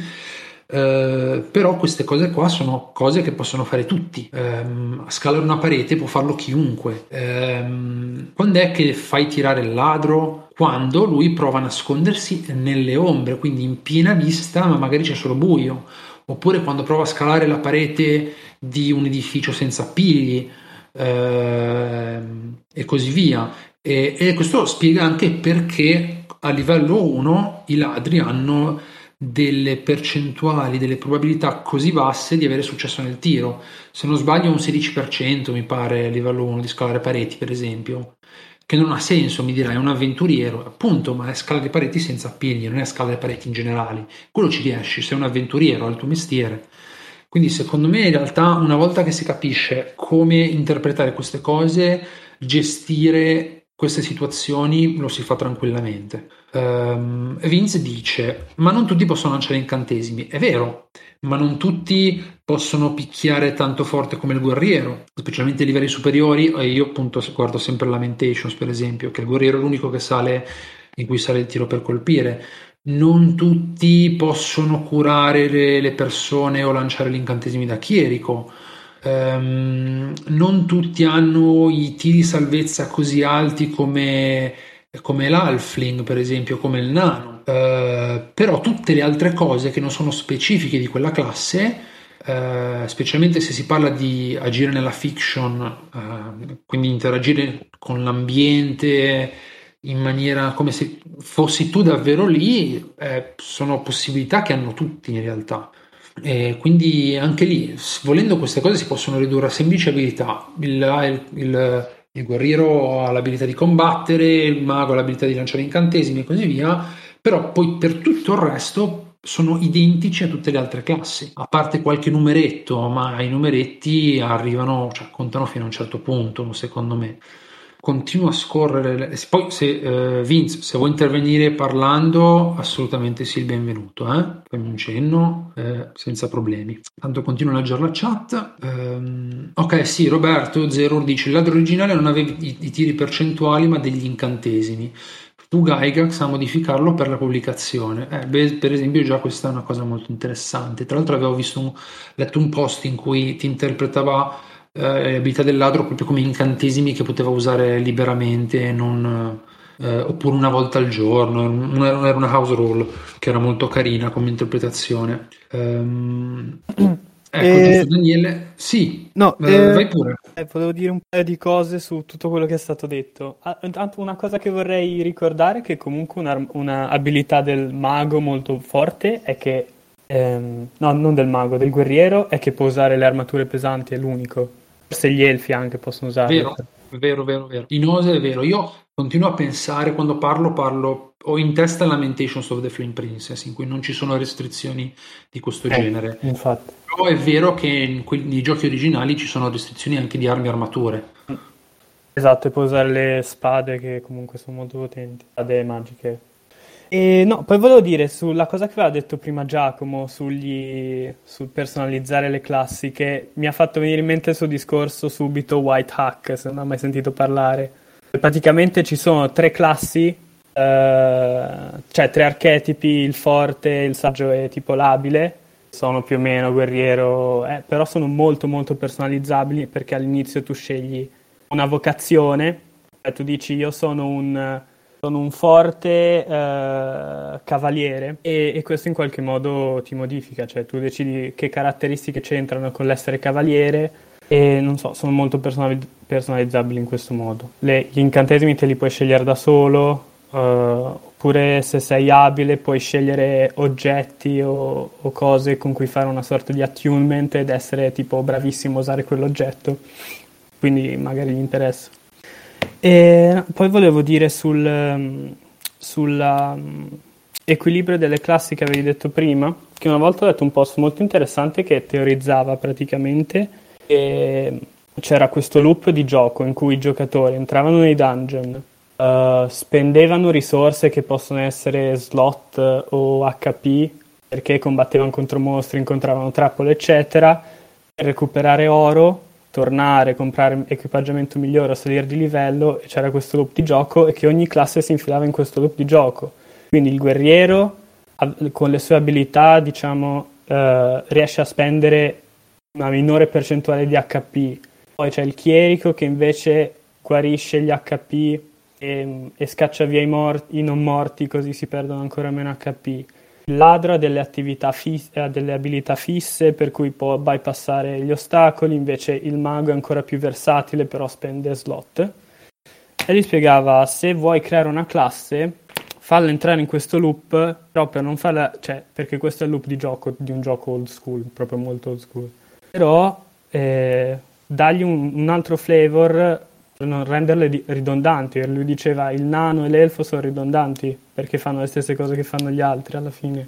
Quindi, che ne so, dice ad esempio, se tu hai un tizio che invece di guarirti con le slot, magari ti guarisce perché mi è venuto in mente adesso. Metti, non so se avete letto Dungeon Meshi, è questo manga dove la gente va, cioè dove vanno nel dungeon e si mangiano i mostri per, per sopravvivere, per non morire di fame. Metti che c'hai una classe, mi sembra un'idea molto figa, che è in grado di cucinare i mostri per guarirti gli HP. Oppure un'altra classe che magari è il, il, il guerriero che fa, sa il kung fu, sa lo stile dell'ubriaco, quindi deve bere vino per, per combattere Niente, questa è una cosa che avevo letto tempo fa che mi sembra molto carina, se, se uno vuole pensare di creare le proprie classi, anche appunto per renderle più integrate nel setting, perché comunque le classi che ci sono sono molto attaccate al setting. Parlavamo prima tipo di chiavi e lucchetti, cioè appunto proprio perché giocavano Gygax e i giocatori creavano le cose apposta per contrastarsi l'uno con l'altro, secondo me. Quindi magari che ne so, Gygax un giorno decide ok, incontrano la medusa per la prima volta, la medusa li distrugge tutti. Allora, secondo me, succede che il giocatore torna in città, quelli sopravvissuti, oppure muoiono e fanno un altro personaggio e dicono: Va bene, questo personaggio appena può crea un incantesimo per guarire dalla pietrificazione. Secondo me c'è stato tutto questo lavoro per cui quel setting è molto coeso, cioè è, è nato da questo botta e risposta che c'è stato uno vuole creare un setting un po' diverso da quello che è un po' pulp di, di Dungeons and Dragons, probabilmente può fare lo stesso lavoro o comunque creare delle classiche o liste di incantesimi che c'entrano col suo setting. Assolutamente, questa è una cosa, una cosa molto interessante. Sarebbe carino, eh, tu che fai post tanto belli, eh, potrebbe essere carino buttarlo giù quanto se ne voglia, visto che apprezzo molto il tuo blog e quello che scrivi. Cioè, dici... fine sei l'altra persona qua che fa post teorici, quindi così non divento sempre autoreferenziale. La cosa mi piace quando li scrivi. Infatti, infatti cioè, anche a me è piaciuto molto il post che avevi scritto sul ladro perché anche a me piace molto il ladro, pensavo ma cosa non ha senso, invece ha molto senso come, come l'hai messo tu, come hai spiegato prima. Sì, poi metto il link anche nell'episodio in fondo, l'ho, intanto l'ho messo sulla chat per voi e poi lo metto anche, lo metterò anche nell'episodio il link a questa interpretazione qua. E metto anche il tuo blog eh, che puoi ripeterlo per... Eh, ok, l'ha, l'ha già messo Roberto. The Secret Game, il gioco segreto. Lo sto segnando, del link da mettere. Ok. Ehm, sì, su questa interpretazione che avevo scritto, io avevo un po' guardato anche le fonti, nel senso che nel, nel post avevo anche eh, un po' mm, citato i passaggi importanti nella descrizione e secondo me questa che dicevo, ovvero che gli, le abilità del ladro sono abilità quasi sovrumane personalmente la trovo l'unica interpretazione sensata eh, di, di, questa abilità qua, guardando le percentuali così basse di riuscita, guardando come sono, come sono mh, i nomi e guardando anche come sono descritti, perché un pochino di descrizione c'è. Il problema è che devi andare un po' a leggerlo con attenzione, devi ragionarci, mh, non è, non è una, un'interpretazione assolutamente evidente, non è neanche l'unica ovviamente, però non è evidente. Um, e poi, eh, pa, pa, pa, ok, Vince, te volevi dire qualcosa? Prego. Grazie.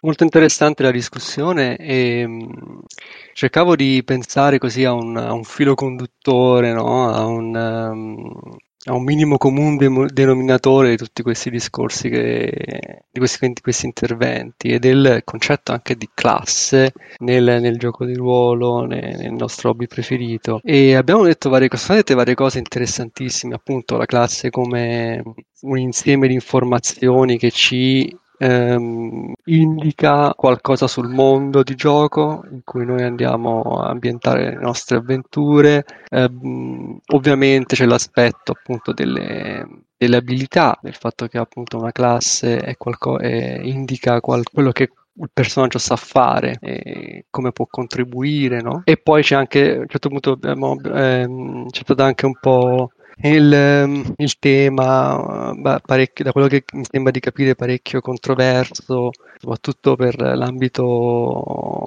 nel, rapporto, nel rapporto fra l'ambito SR e gioco tradizionale o comunque advanced, così, del, ehm, dire, della moltiplicazione delle abilità che potrebbe essere in realtà controproducente, perché appunto si va a spezzettare troppo magari, oppure eh, se ho un'abilità io, il mio personaggio ha un'abilità, allora vuol dire che il tuo il personaggio che non ha quell'abilità, quella cosa non la può fare, quindi magari questo può creare problemi, eccetera. Ovviamente però bisogna ammettere che cla- ogni tipo di classe originariamente era definita come qualcosa che quel personaggio sa fare in linea generale, al di là del, della sua essenza principale, che originariamente è quella, come ha detto Francisco, del, dell'avventuriero, che esplora un dungeon o, o un ambiente, va all'avventura in un ambiente sconosciuto alla ricerca di tesori. E allora voglio lanciare una piccola, una piccola un'ovvietà, ma non so se è un'ovvietà o una, o una provocazione, non lo so, ma forse allora la classe è il ruolo, cioè quando noi diciamo gioco di ruolo, il mio ruolo nel gioco è originariamente la classe del mio personaggio, cioè la classe indica che ruolo avrà il mio personaggio in questa squadra, in questo team che, che è all'avventura e quindi indica quello che io qual è il mio ruolo a livello di ciò che so fare, ciò che il mio personaggio sa fare, quello che farà, quello che ci si aspetta che farà durante la sessione. Quindi forse la classe è essenziale per il gioco di ruolo, non so. Ok, um, ci penso, penso un po' su quello che hai detto, non sono del tutto convinto che la classe sia essenziale, eh, però è anche vero che secondo me proprio tra, anche senza classi nella dinamica del gioco si vanno a creare dei ruoli poi in un certo senso, anzi, anche senza dover eh, avere queste classi predefinite. Tanto più che ci sono serre o anche altri giochi che non hanno classi. Eh, però comunque la tua una, mi, mi, mi, mi, dà da pensare, ci devo ragionare un po' su. Nel frattempo faccio intervenire Lord Evil, che con questo nome non posso che abbassare la testa e se ce l'avessi Ciao. mettere la musichetta tonante per Ciao a tutti. fare l'ingresso perfetto. Eh, sì, ti sentiamo, ti lascio la parola. Ma mi vorrei ricollegare un attimo a quello che ha detto Vince perché per certe cose sono d'accordo, nel senso che ehm, mi è sempre piaciuto a me giocare con nuovi giocatori, con gente che non aveva mai giocato a, a giochi di ruolo e quasi sempre mi sono approcciato con il back e mi sono accorto che i giochi con gli archetipi molto strutturati sono un po' dispersivi. Quelli invece troppo minimalisti penso che piacciono più a chi, a chi ci ritorna a quei tipi di giochi. Invece i giochi con le classi l'ho sempre trovati un contenitore vuoto che però era ottimale per, per, creare il personaggio che il giocatore voleva e l'idea che aveva. Bene o male, i nuovi giocatori che volevano giocare un mago, più o meno all'inizio è sempre stato lo stesso mago. Poi è stato anche divertente vedere come il solito contenitore sia stato riempito in maniere molto diverse. E questo, secondo me, è una, è un fattore che aiuta perché chi vuole fare il ladro, bene o male, vuole giocare quelle abilità lì che ha il ladro. Al di là che poi siano anche secondo me non ci stanno in quel regolamento. Anch'io non le ho mai giocate, non le ho mai capite, ho sempre fatto fare a tutti gli altri le prove di nascondersi ugualmente con house rules, eccetera. Tutto qui. Quindi per certi versi sì, che la classe sia il ruolo eh, in qualche modo lo, lo aiuta. Coadiuva un po' l'idea del personaggio, almeno nelle fasi iniziali, anche di approccio a, al gioco di ruolo. Sì, è vero, ti dà già un'idea di cosa può fare il personaggio, del suo ruolo all'interno del gioco io personalmente giocando con novizi, però mi sono trovato anche molto bene con giochi senza classi, quindi in modo tale che tipo Nave, per esempio, che è pure minimale, eh, non ti fa pensare da classe, ma ti fa pensare come personaggio con oggetti che sa fare cose da, di una persona. Quindi nessuna capacità particolare, tu hai quello che ti porti dietro e quindi giochi molto gio- giochi in maniera diversa perché non stai a pensare io sono il guerriero quindi devo picchiare non, non stai a pensare io sono il chierico quindi sono lì che curo. Te lo interpreti come vuoi liberamente e, e semplicemente segui anche il flusso di gioco senza stare molto a preoccuparti di questo aspetto. Ehm, però magari ci torniamo dopo perché adesso c'è Giacomo che voleva uh, seguire il tuo intervento, quindi lascio la parola a Giacomo. Ok. Sì, io vorrei ricollegarmi sia a quello che ha detto Vince sia a quello che ha detto Lord Evil, perché um, adesso non so se è praticamente OSR, però durante queste vacanze di, di Capodanno con dei miei amici sono, siamo andati in montagna tutti insieme. Ho fatto fare loro una partita a un gioco FKR, quindi col Three Kriegspiel Revival, che è più simile all'OSR rispetto alla, al modo di giocare a contantabilità. E erano delle piccole partite dell'orrore e um, a ognuno aveva un fogliettino con sopra il nome del personaggio, la loro età e la loro professione. E quindi ognuno aveva il suo ruolo, che era la professione, esattamente come una classe, però non veniva detto specificatamente cosa poteva fare, ma si lasciava un po' alla loro interpretazione. No, uh, no, no cioè, cioè comunque mi dicevano voglio fare questo, ok lo fai, o se ero indeciso facevamo fare tipo, non so, un tiro di 2 di 6 per vedere quanto era vicino al 12 e quindi quanto successo aveva. E quindi anche senza dare una classe con delle vere um, indicazioni su quello che sa fare, ma semplicemente lasciando interpretare, non so, questo è un medico, eh, che cosa fa il medico? Tutti sappiamo cosa fa il medico, quindi tutti sanno che cosa fa senza dire che cosa fa. Quindi anche questa potrebbe essere una, cioè, un'evoluzione, magari fra altri dieci anni esce, boh, non lo so, D&D ottava edizione Basic, dove ti dicono guerriero, ma neanche ti dicono cosa sa fare, anche se vedendo il trend attuale non so se succederà mai. Però per dire, perché ormai sono talmente appunto degli archetipi che tu sai come funzionano, quindi che se tu giochi il medico perché è ambientato negli anni 90 o giochi il guerriero perché è ambientato a Miastara, tutti sanno com'è quella cosa lì.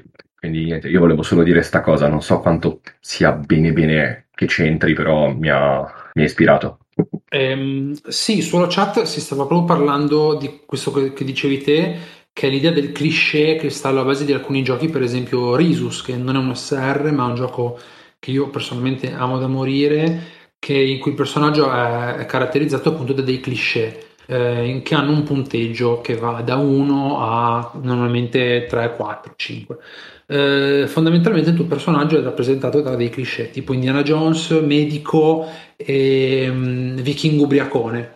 Ognuno di questi ha associato un dado e il personaggio è quello che, viene, che diciamo, è l'insieme di questi cliché. Quindi hai il cliché Indiana Jones, quindi saprai fare a pugni con i nazisti, eh, usare la tua frusta per, per dondolarti su un crepaccio e, e, sparare conoscenze archeologiche, però sei anche un medico, quindi sai fare primo soccorso, curare ferite, eh, leggere un, il bugiardino e, e, sei anche un vichingo ubriaco, ubriacone, quindi sai resistere all'alcol oppure non resistere all'alcol ma berne tanti litri. Uh, fare scazzottate vichinghe, suonare il corno e, e, e dare testate con l'elmo con le corna per dire. E, ehm, Risus funziona fondamentalmente che a seconda di, di, quello che stai facendo, dici con quale cliché lo stai facendo e tiri dei relativi. In un OSR, per esempio, questa cosa la vedrei molto bene applicata, per esempio, a un OS, eh, sia classi che senza classi in realtà.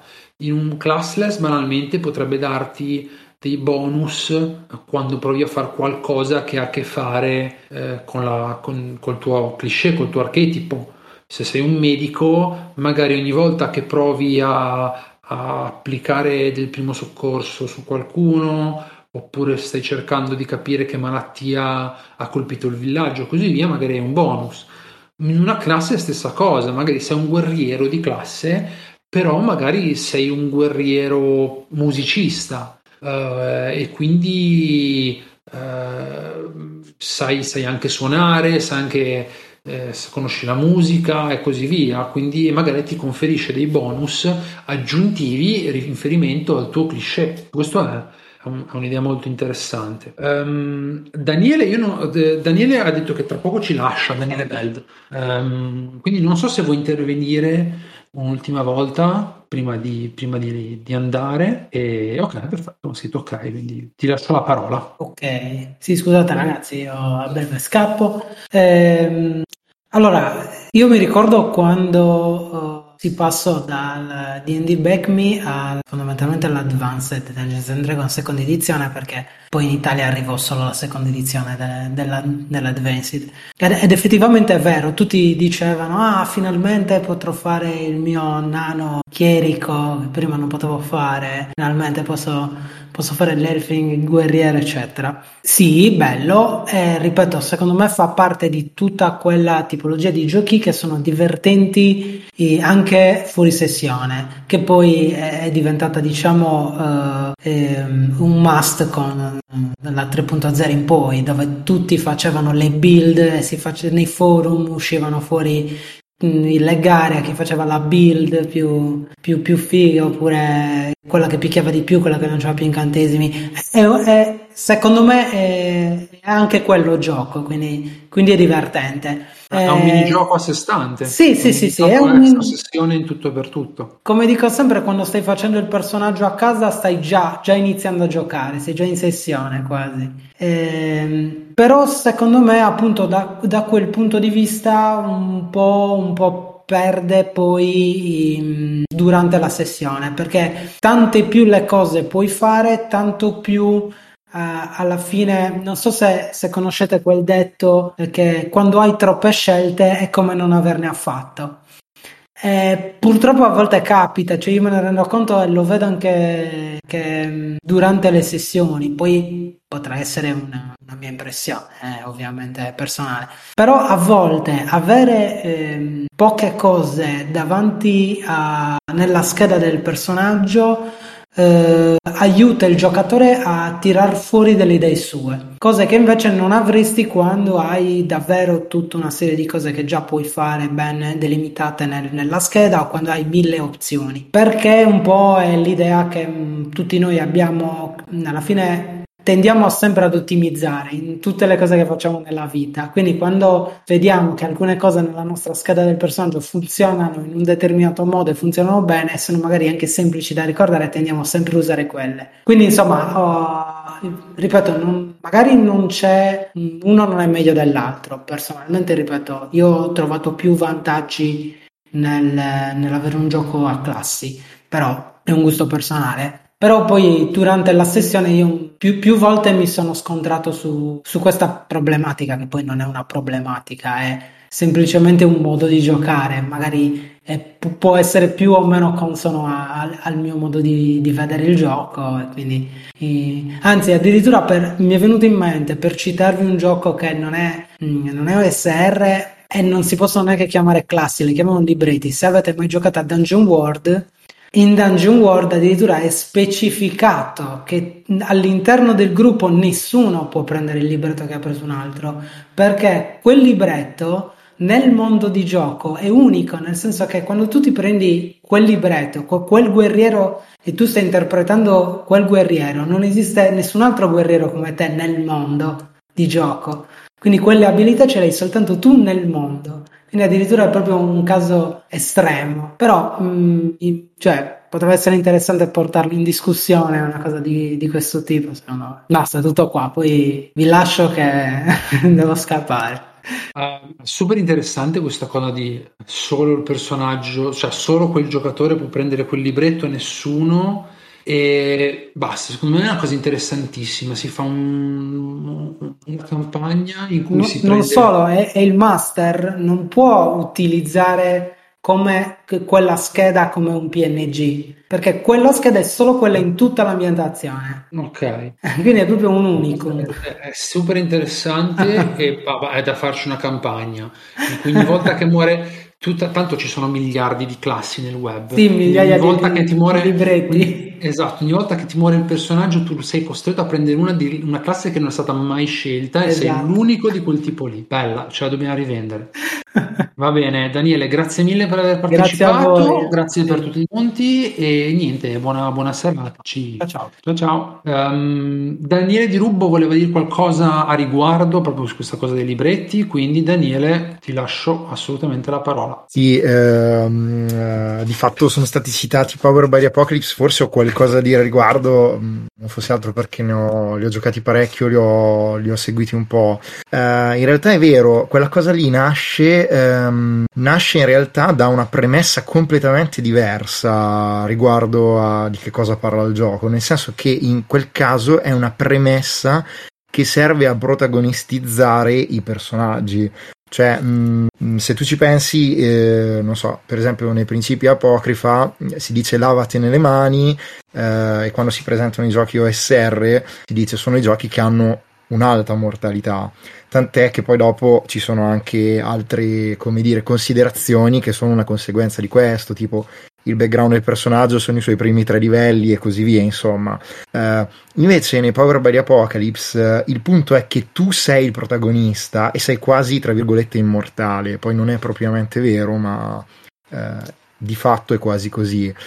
Ehm, però anche su, questa, anche su questa cosa, cioè il fatto che tu abbia un libretto che è quella classe o quell'archetipo e nessun altro possa averlo, in realtà sono nati dei fraintendimenti. Nel senso che all'inizio si pensava che fosse esclusivamente e solo per tutelare il protagonismo. Però poi dopo, mh, come dire, c'erano dei controsensi, perché per esempio è vero che all'inizio nessuno può scegliere lo stesso libretto, ma quando vai avanti altri lo possono scegliere e allora potrebbe sembrare una contraddizione. In realtà, ehm, qualche anno fa, Vincent Baker, che è l'autore del mondo dell'Apocalisse, che è un po' il gioco che ha buttato la base di quel modo di fare design, ha detto che questa regola lui l'aveva introdotta eh, per una questione molto pratica. Ogni libretto è una classe già stampata. Eh, adesso i libretti base non mi ricordo se sono 8 o 10. Capisci che beh, cioè, devi stampare un sacco di libretti se ammetti doppioni. Cioè, è, un, è uno spreco di carta e, ed è uno spreco, insomma, è una richiesta da fare a chi organizza la, la sessione, che è il GM in quel caso, notevole. Ehm, però c'è da dire che nel corso degli anni eh, i giocatori hanno effettivamente apprezzato questo approccio da dire no vabbè ma evitiamo di fare doppioni e anche nei giochi che non avevano questa regola e che ammettevano la possibilità eh, di giocare più personaggi con lo stesso archetipo. Per esempio, Cuori di Mostro, prima edizione, diceva che se avevi più libretti potevi giocare più personaggi con lo stesso archetipo. Nella seconda edizione questa cosa non c'è perché di fatto non lo faceva più nessuno. Eh, mi, mi limito a dire questa cosa. Ehm, È davvero è molto interessante questa cosa, in effetti ha un senso assolutamente pratico. Um, salutiamo un attimo Lord Evil che dice che ha problemi con l'audio e non ci sente, quindi spero e quindi ci, ci lascia, quindi spero che ci riuscirà a recuperare, spero che riuscirà a recuperare il podcast comunque quando lo pubblicherò. Eh, scrivo un attimo un saluto e Se è possibile, dire se vuoi qualcosa. dire qualcosa, sì, vai pure, assolutamente. Allora, vai, vai, prego. Prima cosa su questa cosa che avevamo detto dei ruoli, ehm, eccetera, abbiamo parlato di Nave, volevo parlare dell'esperienza personale che sto avendo con Nave, visto che sto facendo una campagna con Nave da, da PG e proprio si sono formati in piccolo de- certi ruoli, appunto certe dinamiche fra il gruppo, nel senso che eh, c'è un personaggio che nel suo inventario all'incantesimo, all'incantesimo, come si chiama? Vabbè, il fulmine, può sparare fulmini, è la situazione, cioè ovviamente lei, lei fa quello, cioè fra, fra le cose che, che può fare, può fare quello, quindi è, è praticamente l'abilità del suo personaggio, c'è un momento in cui c'è da fare del danno, parte il fulmine suo, una volta al giorno. Il mio personaggio ha l'incantesimo ehm, sciame, se c'è da, da sciamare, cioè se c'è da fare dello scouting o non so, vado con lo sciame, oppure il mio personaggio ha 6 di forza, è un'arma a due, a due mani, se c'è da fare un combattimento mi butto un po' nella mischia per primo per proteggere gli altri. Quindi si creano da soli questi ruoli, appunto con l'equipaggiamento, è molto interessante. E poi sul personaggio unico volevo ritornare a Bastionland perché era proprio la co- proprio, cioè, questa fra tutte le cose che mi piacciono di Bastionland, questa per me è la migliore. Appunto questa cosa che i personaggi, le abilità che le prendono, le prendono nel mondo. Cioè possono dire, io questa cosa l'ho presa qua. E i personaggi nella mia campagna saranno molto diversi da quelli della campagna di Yuri, per esempio, che anche lui fa una campagna di Electric Bastionland, perché incontreranno delle cose diverse. Quindi se nella sua campagna i personaggi trovano una scatolina che è una pillola che li fa trasformare in uomini serpente, sarà una cosa che nel mio mondo non c'è assolutamente. Nel mio mondo mangiano, mangiano un animale e, e invecchiano e sono diventati più vecchi perché hanno incontrato quella cosa. Non ha nessuna. cioè, i personaggi diventano veramente, veramente unici e si ricordano perché. Mentre in un gioco come Dungeons Dragons quinta edizione c'hai la razza, la, a classe e sai già come sarà il tuo personaggio 20 livelli dopo. Poi ovviamente il bello dei giochi di ruolo è che anche in un gioco così possono succedere un sacco di cose che impattano il tuo personaggio. Però non è un focus del gioco, mentre in Electric Bastion sì, è proprio una cosa... Infatti eh, ti dà anche un sacco di strumenti per creare le tue cose. Eh, consigli e strumenti per creare il mondo, sfide e e ti dice fai delle robe che cambiano i giocatori, fai che i giocatori escano dalle avventure che hai fatto che non sono più quelli di prima. Nel bene e nel male, anche io non ho mai giocato a Morborg, però mi dicevano che a Morborg se sai di livello puoi perdere delle caratteristiche, che è una sorta di astrazione, mentre Electric Bastion è meno astratto, cioè lo sai che cosa che ti ha fatto perdere l'occhio. Per me è molto bello questo aspetto, è l'aspetto più bello in assoluto che c'è di quel gioco. Poi in realtà in qualsiasi gioco c'è questo aspetto, se uno volesse, che ne so, tipo la tomba del re dei serpenti, vorrei fare spoiler, spero che l'abbiano giocata tutti, c'è, c'è quell'anello, vabbè, lo dico un po', c'è quell'anello che insomma in qualche modo ti, ti cambia e ti impatta, non troppo, però ti cambia. Quindi eh, secondo me questa è la cosa più bella dei giochi di ruolo, cioè questa flessibilità totale, tanto lo stiamo tutti immaginando. E quindi apprezzo di meno invece giochi in cui si focalizza molto più sulla meccanica e sui numeri. Dicevamo prima anche come si può rendere, cioè la cosa che rende unico un guerriero in un gioco old school non è l'abilità che è sul fuori del personaggio, ma come lo interpreti, no? Quindi è, è, tutto quello che c'è al di fuori del, diciamo, del, del, del, della classe. La classe è tipo lo scheletro e poi tu ci puoi mettere sopra la carne, la pelle, i vestiti. Eh, riprendo la parola su ordine di Francisco. Eh, tra l'altro mi attacco un attimo molto brevemente al discorso che ha appena fatto Joe. Eh, eh sì, questa cosa è vera, in Mork Borg in particolare eh, tiri dei dadi per vedere se ti aumentano i punti ferita e se ben ricordo questi eh, cioè diventa sempre meno probabile che ti aumentino, ma ti aumentano, non diminuiscono mai. Invece per le caratteristiche fai un test per vedere se ti aumentano, però se tiri più basso del tuo bonus attuale di caratteristica ti diminuiscono di un punto fondamentalmente, a meno che non sia negativa la caratteristica, nel qual caso adesso non mi ricordo bene come funziona, comunque è solo per spiegare un po' come funziona questo discorso regolistico che hai appena citato riguardo a Mork Borg. Um, invece, quello che volevo dire era attaccarmi un po' a quello che aveva detto prima Francisco, ossia, uh, ah, sarebbe bello se ci fosse un gioco che uh, praticamente ha le classi a consumo, ossia continui a giocare, ma poi ogni volta devi prendere una classe diversa. Tra l'altro, mi è venuto in mente proprio perché um, Daniele prima citava appunto Dungeon World e mi è venuto in mente che questo gioco si chiama Tremulus. Tremulus praticamente è il primo gioco Power by the Apocalypse che ha tentato di fare un po' il richiamo di Cthulhu. E tra l'altro in genere viene ritenuto un gioco abbastanza fallimentare però ha diverse cose molto carine secondo me ve lo dico nel caso voleste approfondirlo. Una in particolare che può piacere o meno ma è per questo che lo cito è il fatto che praticamente è pieno di classi, ha un sacco di classi diverse, o meglio di libretti diversi, cioè archetipi di personaggi, e mh, mm, ha un tipo di danni mentali e fisici che possono essere o permanenti o non. Se sono permanenti vuol dire che non li puoi proprio più guarire. Fatto sta che quando arrivi a zero il personaggio o muore o impazzisce totalmente. E a quel punto, se sono disponibili altri libretti, prendi un libretto e crei un nuovo personaggio che si aggiungerà all'avventura. Ma se per caso i libretti dovessero finire, finisce la partita, nel senso che si continua a giocare fino a che tutti i libretti non sono eh, finiti, quelli disponibili alla partita. Eh. perché poi sono uscite varie espansioni e cioè teoricamente di libretti ce ne saranno un centinaio alla fine. È chiaro che se li usate tutti non finite più di giocare. Eh, e niente, questo volevo riportare sui giochi con le classi a consumo. Figa sta cosa. E quindi finisce la campagna, cioè una volta che sono venuti i libretti basta. Cosa, cosa succede nella fiction? Non, non so se allora... a salutare la gente che se ne andava o se, se non l'hai specificato. Allora, ehm, di preciso non me lo ricordo se il manuale lo dice, però credo che si vada verso, insomma, stringi la storia. Tieni conto che ha anche diversi modi in cui puoi gestire la partita. Eh, c'è un metodo che fondamentalmente è mh, mm, ti crei l'avventura e si gioca quella. C'è un metodo che invece prevede Uh, cioè ti crei l'avventura con le scene, gli indizi da trovare, l'avventura stile richiamo di Cthulhu, che secondo me è meno interessante.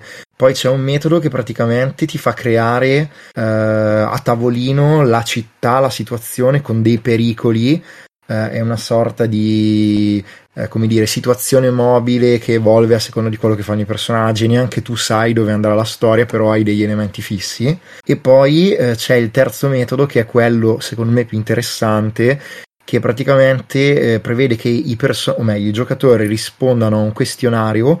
Questo questionario genera due codici alfanumerici che tu vai a incrociare sul libretto della partita che avete deciso di giocare Uh, la versione base è la classica città di provincia americana tipo Innsmouth. Um, e tu in, praticamente sai delle cose di ambientazione. In base a quelle cose di ambientazione crei quello che si chiama il telaio il linchpin mi pare che sia in inglese che sono praticamente eh, questi pericoli questi PNG questi mostri che sono nell'ambientazione e con i quali i personaggi interagiranno in maniera completamente emergente al punto che tu non sai dove andrà la storia. Per cui capisci che non sapendo dove andrà la storia, questa possa essere anche interrotta all'improvviso perché i personaggi sono morti e non hai altri personaggi con cui rimpiazzarli. Chiaro, chiaro. Interessante. Come hai detto che si gio- chiama il gioco? Tremulus eh, è di Sean Preston, il game designer si chiama così ed è un gioco del 2012 se ben ricordo, forse è stato pubblicato nel 2013 perché ha avuto un po' di ritardo,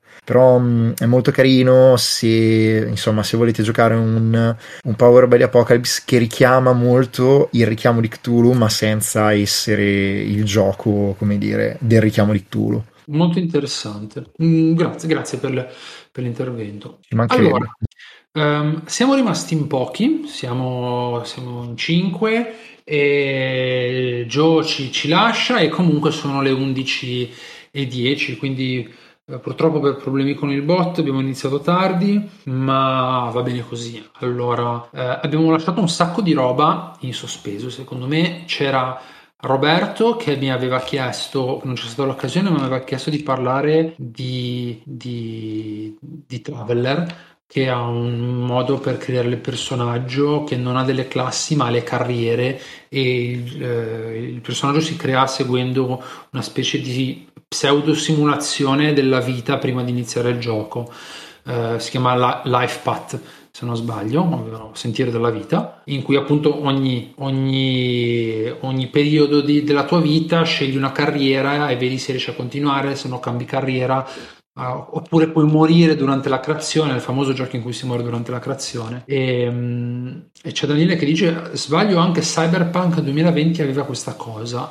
Allora, Cyberpunk io l'ho giocato una sola volta, ho fatto una sessione e la creazione del personaggio era tutto casuale se non sbaglio, proprio ti diceva, uh, proprio tiravi sulla tabella chi eri, come eri, il tuo sesso, genere, come eri vestito, i tuoi genitori, che fine avevano fatto, ma non era propriamente life path, era proprio una generazione casuale del background se non ricordo male. Invece Traveler è proprio parti che hai 18 anni con qualche abilità e prosegui per tutta la tua vita fino a che non ti fermi, ottenendo varie abilità, cambiando di carriere, eh, ottenendo abilità diverse e così via. Però Detta così, io l'ho descritta molto rapidamente, ma sarebbe molto carino parlarne e magari parlare di altri giochi. Non abbiamo parlato di Troika, per esempio, di come funziona, abbiamo parlato in generale molto poco dei sistemi classless, ne abbiamo accennati molto, ma abbiamo anche parlato eh, poco di quello che io chiamo classe unica, che in realtà non è come, come Nave, che non ha una classe, ma c'era un, un, un, house rule di Lamentations in cui c'era un'unica classe che era l'avventuriero e ogni, volta che salivi di livello sceglievi quale, quale caratteristica di, delle classi prendere, tipo a livello 1 scegli il guerriero, a livello 2 puoi scegliere l'abilità di ladro, eh, quindi ottieni un'abilità, a livello 3 puoi prendere di nuovo il guerriero, al 4 prendi magari un incantesimo e così via. E non abbiamo parlato de Glog, che è un altro, mh, diciamo, eh, filosofia di eh, design che sta dentro l'OSR, che ha alcuni principi in cui le classi sono basate su archetipi eh, con dei pacchetti di, di, caratteristiche, diciamo in un certo senso, tipo c'è il guerriero che hai eh, quando cioè, a ogni livello puoi cambiare l'archetipo, tenerlo stesso, ogni volta che prendi un archetipo puoi tenere l'abilità successiva di quell'archetipo oppure prendere l'abilità di un altro archetipo ehm, ed che è molto interessante. Quindi a questo punto a me l'idea è fare un, un episodio 2 in un certo senso in cui si parla magari un po' meno delle classi eh, base e un po' più di queste alternative un po' meno classiche, appunto tipo Troika, eh, Life di Traveler, Glog e così via. Quindi a questo punto mi sa che ci sarà un episodio 2 di lotta di classi. Eh, detto questo, io vi ringrazio moltissimo per aver partecipato. Ringrazio tutti quelli che adesso sono, sono già andati per l'ora, ringrazio quelli che sono rimasti per tutti gli interventi, è stato una, una, una chiacchierata molto carina, molto bella, mi è piaciuta e in futuro penso che ne farò altre di chiacchierate, non solo sullo stesso argomento, appunto lotta dei classi 2, ma magari di altri argomenti in cui è carino parlarne insieme. Ehm, volevo aggiungere un'ultima cosa, eh, sto per aprire un, uh, un sistema tipo Patreon Uh, per, per, supportarmi, che non è davvero Patreon, ma è Kofi, che è un'altra piattaforma semplicemente, però funziona bene o male alla stessa maniera, uh, in cui a chi piace quello che faccio mi può supportare, ne avevo già parlato tra l'altro su, sulle mie vari social, uh, a chi piace quello che faccio può supportarmi dandomi un, un caffè, uno o due caffè al mese e in cambio si può anche donare una tantum, giustamente quello che dice Daniele, si può anche donare una tantum, quindi chi vuole può anche fare una donazione adesso, e, mm, giusto per avere una scusa per dedicare più tempo ancora a, a quello che faccio. Quindi i benefici per i supporter sarebbero soprattutto eh, potermi farei un canale Telegram dedicato in cui mm, mi si può magari sia un po' più di magari controllo e contribuzione a quello che faccio, tipo qual è il prossimo episodio, quale volete tra i prossimi episodi, quali volete come prossimi argomenti, anteprime eh, su dei, dei, podcast pubblicati, magari la versione non editata e, e cose del genere. Avevo scritto dei post su, sui miei social in cui scrivevo un po' le mie idee.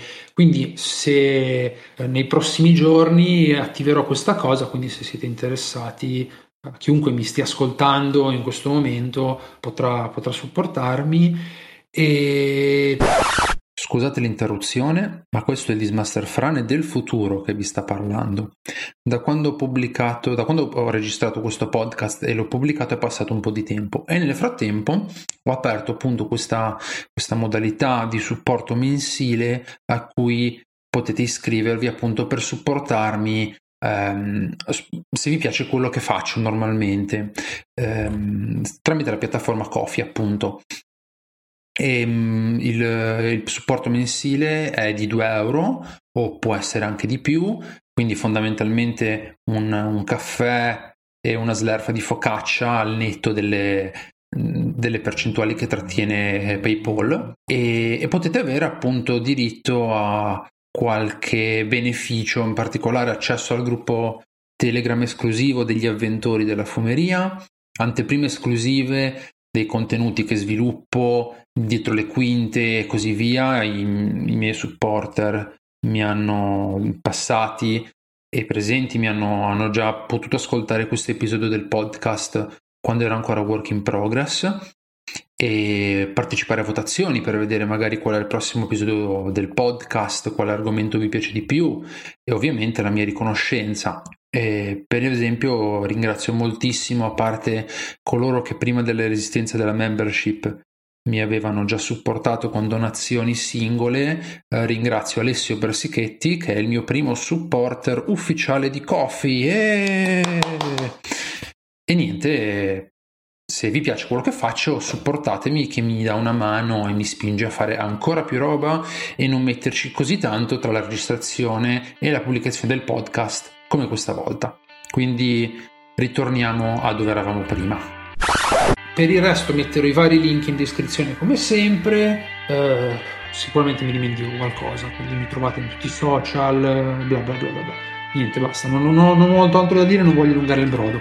Ci sentiamo nella parte 2 e vi dirò come al solito modo con evento e posto ovunque su quando sarà. E grazie mille ancora, buonanotte e ci vediamo, ci sentiamo in giro. Ciao a tutti ragazzi.